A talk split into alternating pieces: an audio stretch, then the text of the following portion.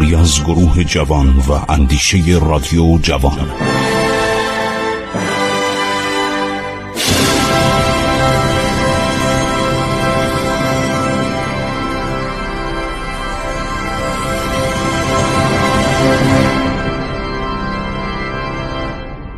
بسم الله الرحمن الرحیم. دوستان عزیز من خسرو معتزد هستم. به شما عزیزان سلام عرض می کنم تاریخ جالب و پرفراز و نشیب ایران رو دارم براتون بیان می کنم و این تاریخ خواندنیه. همش هم شیرین و درخشان روشن نیست. ما نقاط تاریک هم داریم. ما نشیب هایی داریم. ما دوران فرود هم داریم ولی تاریخ خوبش اینه که آدم عبرت می‌گیره و یاد می‌گیره و خیلی از مسائل برای مردم عرض شود که آموختنیه و این کشور به این عظمتی که الان نقشه بزرگش تو اتاق من هست مال سال 1722 میلادی 1135 هجری قمری. این نقشه رو وقتی من نگاه می‌کنم دو میلیون و پانصد هزار کیلومتر مربع واقعا احساس غرور می‌کنم. چنین کشور پهناور امروز هم کشور ما پهناوره. امروز هم کشور ما برابر وسعت شش کشور اروپاییه.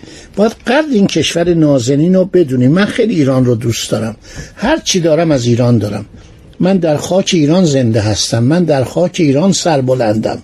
کسانی که میرن خارج و فکر می‌کنن اونجا بهشون خوش میگذره پس از مدتی چنان احساس تنهایی می‌کنن که افسرده میشن. خب دوستان عزیز گفتم که انوشیروان پادشاهی بود با صفات متضاد و یک هنری داشت. انوشیروان اینکه اهل علم و دانش بود و دوم پادشاه قوی نظامی بود. یعنی اگر شما نگاه کنید فکر کنید که یک پادشاهی در ایران بیاد مثل شاه سلطان حسین و بگه آقا ما با کسی کاری نداریم ما اینجا نشستیم ما که به کسی آزاری نمیرسانیم. خب این پادشاه به درد این مملکت نمی‌خورد. برای اینکه دشمنان ما بیگانگانی که اطراف ما بودن حالا الحمدلله دارن کم کم متمدن میشن ولی اون زمان ها حمله می‌کردن. این سرزمین پر از چمنه. این سرزمین پر از الافزاره این سرزمین قسمت های ایران بزرگ ارز می کنم ایران دو میلیون و پانصد هزار کیلومتر مربعی. می‌گفتن نگاه کنید سراسر این شمال غرب این مملکت همینطور برید ببینید چمن اوجان چه حالتی داره. برید به قسمت های قفقاز همه سرسبز خرم جنگل های مازندران جنگل های گیلان. و نواحی کوهستانی ایران چه خوشاب و هوا چقدر عرض شود که اغنام یعنی گوسفند و گاو و بز و انواع چرندگان در این عرض شود سرزمین هستند. انبار پایان ناپذیر گوشته انبار پایان ناپذیر گندم و جو و تمام مواد خوردنیه. شما باور می‌کنید فقط سیب زمینی و گوجه فرنگی در این مملکت نبوده از آمریکا اینو آوردن. در قرن 19 هم ابتدای قرن 19 هم سرگور ازلی برای عرض فتلیشا آورد و همینطور سر جان ملکم که به گوجه فرنگی می‌گفتن آلوی ملکم سر جان مالکوم که سفیر انگلیس بوده یه مدت کوتاهی از طرف هند انگلیس اومده بود. سرگور ازلی از لندن اومده بود. هندوستان هم چون مستعمره انگلستان بود. بنابراین این کشور مطمع نظر بسیاری از همسایگان بود. ایرانیا به کسی کاری نداشته من واقعا حتی تاریخ نادرشاه رو می‌خونم.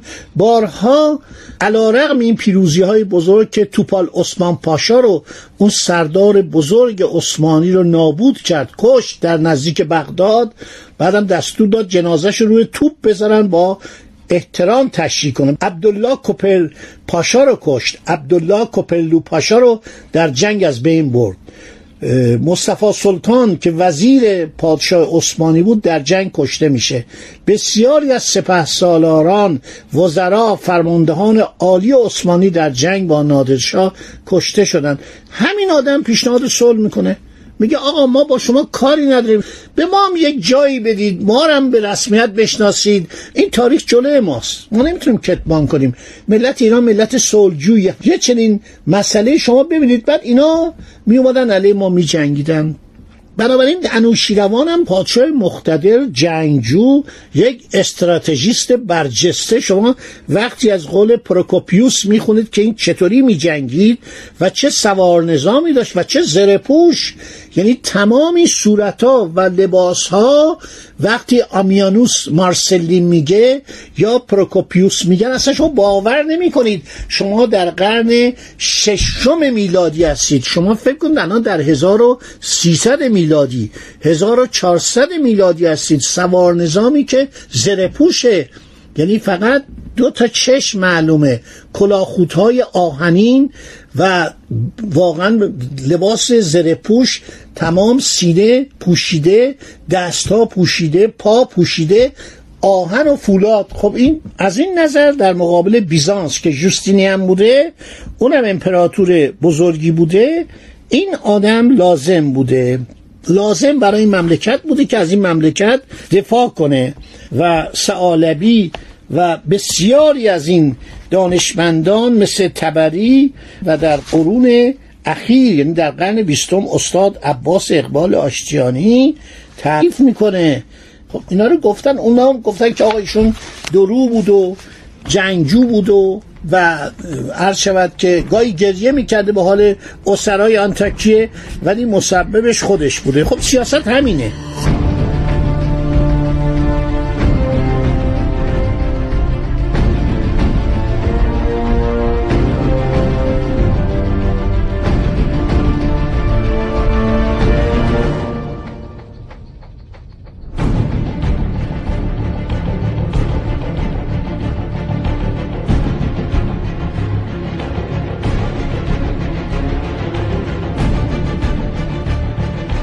ملت ایران در طول تاریخ همیشه با دشمنانی مواجه بوده که خاک این مملکت نظر داشتن. مثل الان.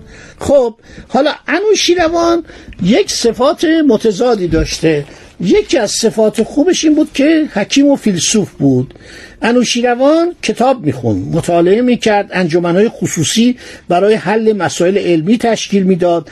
با علما و دانشمندان مباحثات و مناظرات می‌کرد و علمای یونانی رو که دولت امپراتوری روم این مدارس اینها رو بسته بود وقتی اینها رانده شدن اینا رو گفت بلند شید تشریف بیارید ایران.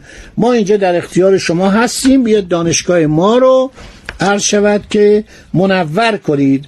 و اینها اومدن. این دانشمندان هفت دانشمند بودن مال یونان بودن. و شود که غزه. اینا اهل غزه بودن اهل استانبول بودن اهل جاهای دیگه بودن. اینا همه اومدن توی هر شود دانشگاه های ما درس می‌دادن. و یکی از این استادان ایرانی رام هرمزی آدمی است که شما اسمشو اسم عربشو شنیدید. به نام استاد سلمان فارسی. که در اواخر آسانیان جزو اساتید گندی شاپور بود. بسیار دانشمند بود این آدم. این اسمشم به نام محبود بدخشان بود. ابن اسیر در کتاب الکامل تمام زندگی رو نوشته. این مرد مرد بزرگی بوده و علاوه بر دانش های مختلفی که داشته دانش نظامی داشته. این کسی است که در زمان حیات حضرت رسول اکرم صلی الله علیه و آله و سلم این میره به عربستان و در جنگی این شخص میاد و خندق رو توصیه می‌کنه که میگه شما دور شهر رو خندق بکشید یه خندق عمیقی که اون قریش که اومده بودن که مدینه رو نابود کنن و پیغمبر اسلام رو عرض شود نهزتش رو خاموش کنن نتونستن کاری بکنن. این استادان مردم بسیار بزرگی بودن و جزو استادان ایرانی محبود بدخشان مرسلان بهبودان. این اسم کامل اینه. من اسم دیگه هم از این شنیدم ولی در مدارکی که خوندم اسم سلمان فارسی همینی که عرض کردم.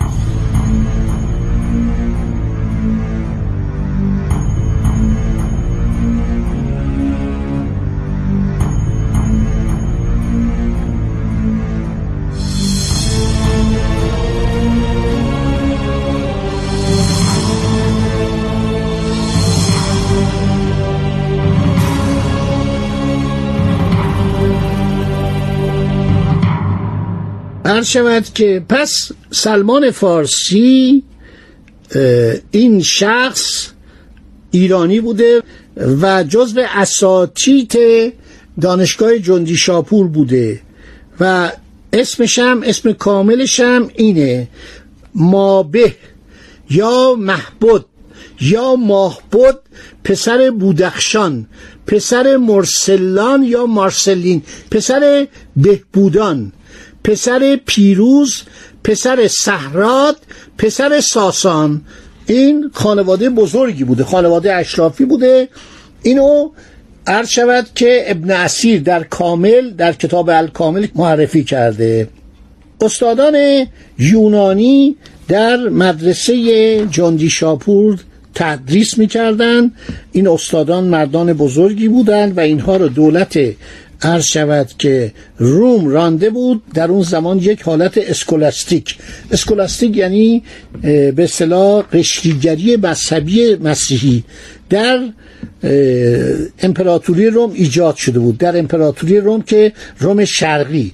منظور من روم شرقی یعنی در کنستانتینیوپولیس و قسمت هایی که امروز ترکیه هستش یونان هستش قسمت های شرقی اروپا هستش جنوب شرقی اروپا هستش بالکان هستش.